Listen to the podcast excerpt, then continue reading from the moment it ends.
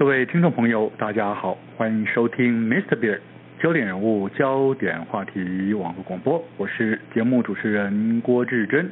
好，各位听众朋友，大家好，您知道什么是基因检测吗？哇，OK。好，呃，我相信很多朋友大概可能都听过基因检测这个事情哦，但是但是您真的了解什么叫基因检测，或者是您可能正被朋友或游说说，哎，我们一起去做做基因检测吧哈，因为好像可以了解一下自己的身体状况，也可以做疾病预防。是的，如果您正想做基因检测，透过基因检测去了解一下自己可能潜在的疾病风险，呃，尤其这是攸关到自己自身健康安危的身体密码，那该怎么办呢？你了解基因检测吗？的确，近几年来基因检测大为流行啊，嗯，甚至可以说有一点点泛滥，因为因为基因检测的公司越来越多。相对的，用来检测基因检测的这种各种的套装组合商品，更是哦不断的推陈出新，甚至有些在一般坊间的药妆店都可以取得。呃，我们看到好多那种那种网络上的广告说，哦，基因检测包只要三三九零，哦，还在告诉你如果全台买贵了还可以退差价。哇，的确有一点点呃呃惊人啊，就是说怎么会这么流行？只是基因检测。真的可以像呃好，我们在检测血糖一样精准吗？啊，所测出来的结果真的可以精准的知道自己身体体内疾病的风险系数吗？而且因此而能够有效掌握自己内部身体的各种生命密码吗？好，如果各位听众朋友您对基因检测感兴趣，或者您正想试试看，那么您接下来就要仔细听听，在今天节目中我们要谈论的话题就是基因检测真的有这么神吗？到底该如何正确的善用基因检测这一项新的医学技术？在节目中，我们很高兴邀请到的是康健杂志的记者谢佳君小姐来到节目中来跟我们谈谈这一个目前最夯最热门的话题。你好，佳君。是，你好，主持人，你好，呃，听众朋友，大家好。好，谈到呃基因检测，好像最近只要跟医疗相关的，或者是各种医疗健检哦，好多健检的这种这种产品都包了基因检测，感觉说好像透过基因检测就可以解决身体上好多大家觉得最令人困扰，而且是大家谈癌色变，好像这个基因检测真的可以解决这些问题吗？家军，哦，基因检测怎么突然变这么夯？我们先了解一下什么叫做基因检测，好不好，佳君？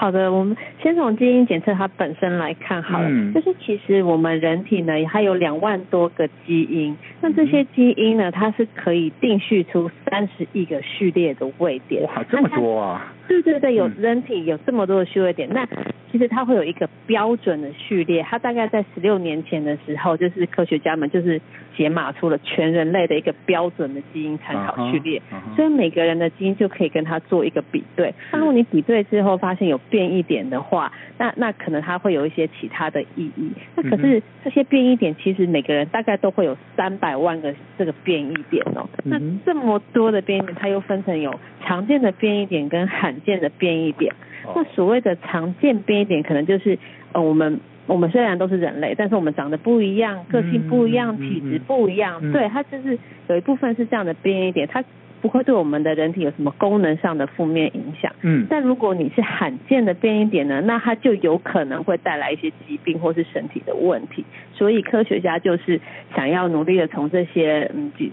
数以百万计的变异点去找出看他们那些临床医学上的意义，这样哦，了解。基本上简单的说是这样子啦，哈、嗯，所以所以在基因的这个序列点里面有所谓你刚刚说有常见跟罕见，常见的用大白话解释就是说，常见的变异点就造成说你跟我的身高不一样，我的鼻子可能跟你的鼻子长得有点高低，或者是挺拔，或者是你的眼睛大小，那是常见的变异点，对不对？对对对对，okay, 大概是这样。好，那罕见就是可能会危及身体，是否会带有某一些疾病的这个这个问题了，是不是？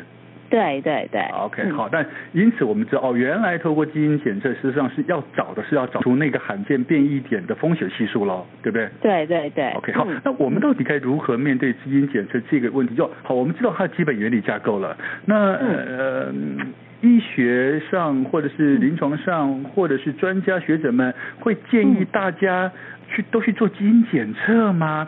到底做基因检测的动机跟目的应该是什么？因为呃，你刚说的方式。我们了解了，那的确，它好像有一些功能存在。那是否大家都应该去做，还是什么样的人适合去做呢？动机跟目的，嗯、您觉得？应该是说，传统的医学上，我们比较正统的医疗的话，他会认为基因检测是用在一些呃疾病的一些预测啊，还有疾病的治疗。比如说，我们从呃可能在怀孕期间，我们就可以做一些新生儿呃产检呐、啊，然后新生儿的筛检啊，然后甚至一些。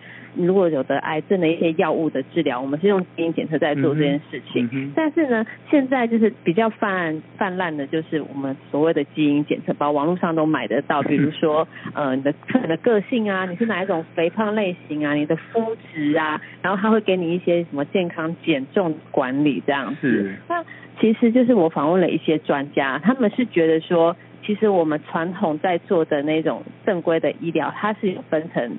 它是看的是单一疾病，嗯、呃，单一基因的疾病。嗯嗯、那我们现在坊间比较在大家在买的那种比较那种呃娱乐式的那种消费型的基因检测，嗯、它就是属于复杂性的疾病。哦、那所谓的单一基因疾病，它指的就是说，你可能体内只要有某一个基因它出现变异，它你得到这个疾病的机会，它可能是成千上百甚至上万倍的几率，嗯、所以它的预测性是非常高的。嗯、但如果你是看的是复杂性的疾病，你可能有可能十二十几个甚至上百个基因，它可能都会增加你得到某一个疾病的风险，可能一一倍啊，一点零三倍都是非常小的，嗯、所以它看起来每一个好像都有影响，但它又没有一个是绝对的影响。是。那对于医生他们来说，他们会觉得这样的预测性它就没有这么高了，他会他们还是比较会认同那种单一疾病，就像乳癌，嗯、或是说一些先天性的耳聋啊，或是侏儒症这种，他们才觉得这个是比较有临床医学的那种检测的价值。这样嗯嗯，了解，嗯、就是说以目前的整个医疗检测的技术跟后面的分析的资料库。来看，其实针对单一问题的基因的个那个精准度会比较高，相对的，您刚说各种复杂性的，其实嗯，嗯，就就还还还还需要再质疑了哦。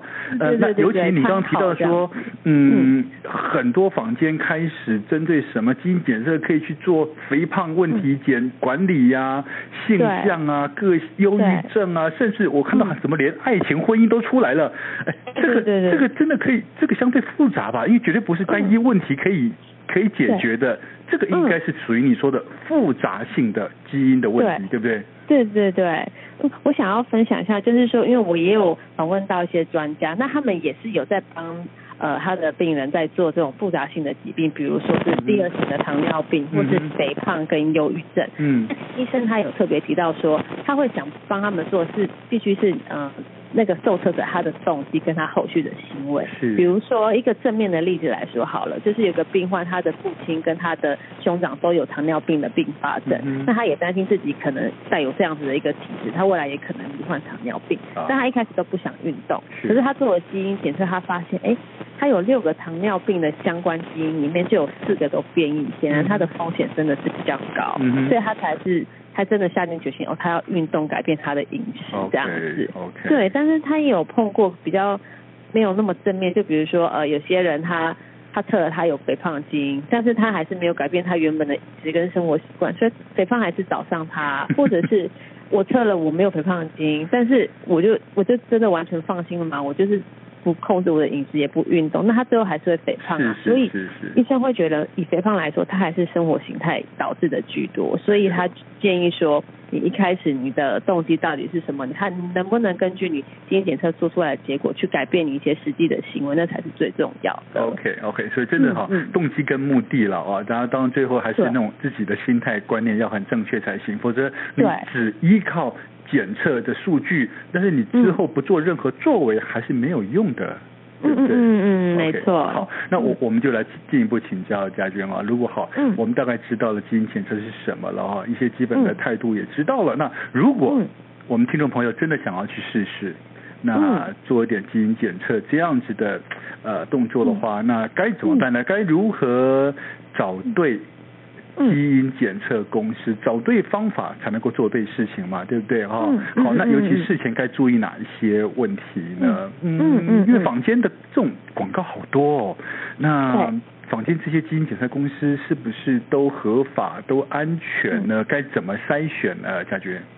嗯，应该是说，现在的确房房间的基因检测机构非常的多，但是基本上专家还是会建议你要找比较大医院有口碑的一些基因检测的机构，比如说台大医院啊、台北荣总啊，oh. 或是马街这一些，他们是真的是呃做出来是会比较有水准的。Mm -hmm. 那呃，医生他们强调的话，就是说，主要是因为有一些你如果房间你可能网络上啊，或是一些。通路上面直接买到的基因检测包，他们担心的疑虑可能是一方面，他们定位的那个基因点是比较少的，所以它预测效果可能也没有这么好。嗯、或或还有他们的品管可能没那么好，因为你买的检测包通常都是让你可能取一些口腔黏膜啊，一些唾液，那你到底它在运送过程中品管有没有做好，这个他们也难以保证。而且很重要的一点是，如果你是去医疗院所或大公司做检测，他在检测前他就会给你咨询，就比如说他会先告诉你说，哎，你做这个基因检测之后，你的结果有可能是找不到治疗方式的哦，就是他会先给你一个心理题目，给你心理建设，uh -huh. 对。但是如果你只是在网络上买，你不会有事前评估，那你到时候做出来的结果可能不是你预期要的，或者是嗯检测出嗯你可能有很高的风险，那你到底该怎么办？嗯、对，你会你反而你后来的那个。结果不是你预期要的，那你那个心理的程度，你能不能接受？嗯，这种在一般检测包就可能没办法给你保证这样。了解了解，所以说如果说真的要做基因检测，还是要找呃一般合格的大型医院里面所提供的这样基因检测会比较安全了。对对对，好。那另外一个就是，因为你刚刚说我们基因的区的组合这么多，那它可控管的问题也这么多，应该不一样。那我到底是要做几次，还是说我针对不同疾病要做不同的检测，还是说有没有那种我做一次检测就可以全部都包含的啊？消费者总是想要知道，到底我我我我该花多少钱，该怎么做才能够做出我要的东西，怎么办呢？佳娟。好，其实是一个蛮大的问题。我先从说做几次来说好了。嗯。一般来说呢，我们人类的基因出生出生下来就已经决定了，这个基因是不会改变的，嗯、所以你一生只需要做一次。但是还是有一些比较特殊的情况，你可能需要多做几次。嗯。一方面是说，像我们在做一些呃呃肿瘤啊、癌症的一些标靶药物的治疗，它可以根据你的那个肿瘤基因的变异来决定药物。嗯。所以当你有没有用这个药物，它出现了抗药性，这时候你可能就要再做一次基因检测，看看你是不是要改变其他的用药。那还有一种。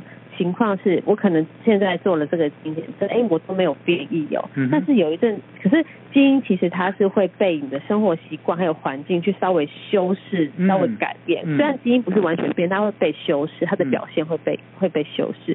所以说，如果你原本做这个基因检测没有问题，但是你过一阵子你发现，哎，你身体觉得怪怪的，但是你一般做的生理检查又检查不出原因，那医师就会建议说，你可以再做。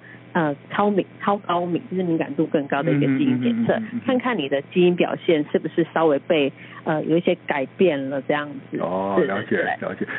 说它的那个费用啊，到底要检测多少基因？嗯、其实这个是一个很蛮蛮复杂的一个问题，因为说 对，因为他要看你检测的基因跟你检测的你检测基因的数量、嗯、检测的方法，还有电脑分析判读的数量。比如说，你如果可能只是假设以乳癌来说好了，乳癌我们可能最常见有两三个基因，这是比较常见的。嗯、你可以验这两三个基因，那它的费用可能就比较高。但是实际上目前所知，家族性乳癌基因可能有二十几个。你如果一次要做二十几个的话，那那个费用一定会比较高。嗯，对。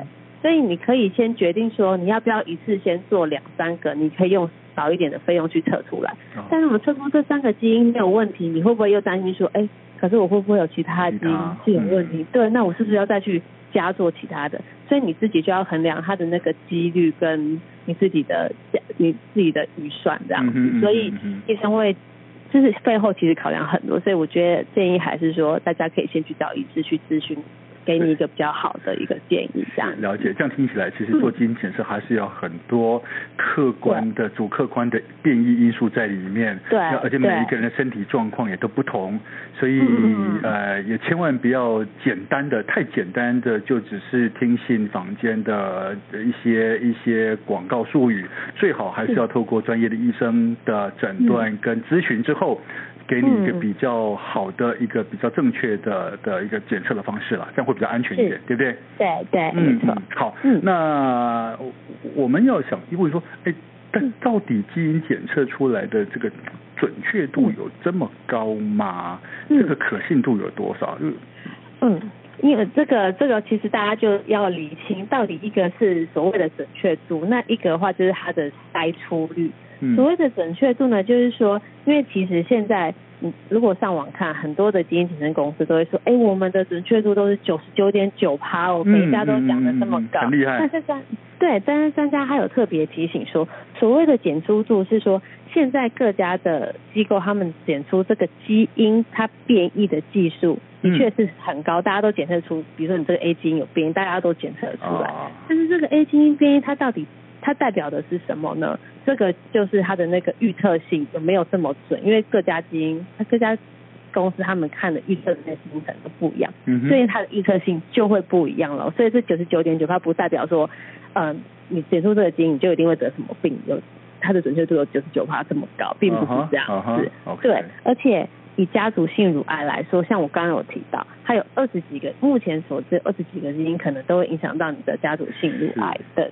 的那个机会，可是专家也提到说，就算我们已经知道二十几个，可是实际上你筛检出来这个家族性乳癌的检出率大概也不到两成。嗯哼，对，所以就算你把这二十个、二十几个基因都地毯式的全部都去检测了，你的。你就算你检出来你有家族性乳癌，可能也只有不到两成而已。了解。对，所以大家还是要不要太完全完全的，就是相信，就是完全根据基因检测的结果去去决定这样。嗯哼嗯哼，OK，好。嗯。呃，所以准确度以现在技术来讲不是问题，关键是呃检测出来的数据如何被有效的分析出来，跟预测后面的如何的处理治疗，这才是关键的，对不对？对对，没有。那。关键来了，好，呃，如果说我们我们透过基因检测，然后发现有一些变异，哈，那。其实最有最有名的基因检测案例，应该就属于好莱坞女星安吉丽娜·裘丽。她因为家族有乳癌病史嘛，对不对？所以他自己去做了基因检测，后续哎的确也发现自己有变异。好，那时候其实他做了一个非常果断而且激烈的手段，就是他就做了预防性的手术，他切除了乳房、卵巢跟输卵管嘛，对不对？对。好，那请教家家军哦。嗯，如果真的透过基因检测，好像出出现了变异数、变异点，OK，那就一定会发病，就一定得呃比照比较类似安吉丽娜·裘丽的方式，又做这么激进方式的处理吗？嗯呃，这个有点难哦，因为这牵涉到自己的健康、生命安危哦，到底该做或不该做啊？怎么办？感觉。其实因为我前几天刚好又碰到，就是我采访中的医师，然后他也有提到的案例，他的建议是说，因为的确安吉丽娜的病例，他是他验出来的那个基因的这个变异之后，他的得到的呃未来得到乳癌的几率真的是非常高，可能九十几趴，所以他才会这么做。嗯但是因为我先前也有读到其他的资料，他没有有提到说，国内虽然有一些呃女性患者他们会去做这样的的检测，但是。会实际上他做到真真的预防性的切除的人非常非常的少，嗯，所以其实还是建议，我不敢保证说你一定要去做到像嗯安吉丽娜裘丽这么这么。积极的做法，我觉得还是要去找医生，然后给他，请他给你建议，是不是要未来更密集追踪的检查呢？对，这些我觉得会会是比较好的方式啦。是，我没有办法给大家一个说你一定要不要像他这样子做，嗯、对。但是最终的加强密集检查是一定要的。是，好，其实我们从呃媒体上面。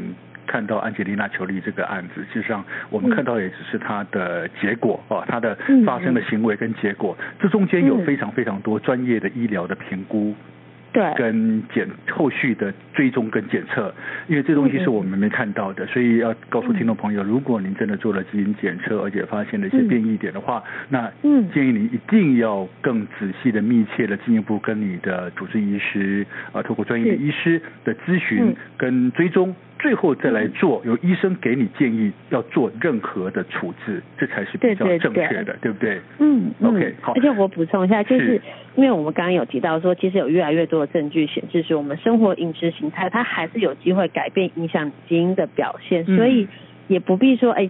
基因基因检测报告说你的基因有变异，你就很紧张或者很绝望。其实你还是可以有一些作为去达到一些预防的目的。是，的确，我们也常常听到、看到有很多案例，就是说，哦，我我可能真的被检测有一些癌症的状况发生了，但是他透过饮食生活让他规律运动，其实慢慢慢慢的，对，他最后再找再再去检查，他的癌细胞不见了，或是减少了。然后他也可以继续呃安全的生活下去了。其实就像嘉君说的，透过正确比较健康的生活习惯跟运动，其实是维护自己身体健康是最好的方式了。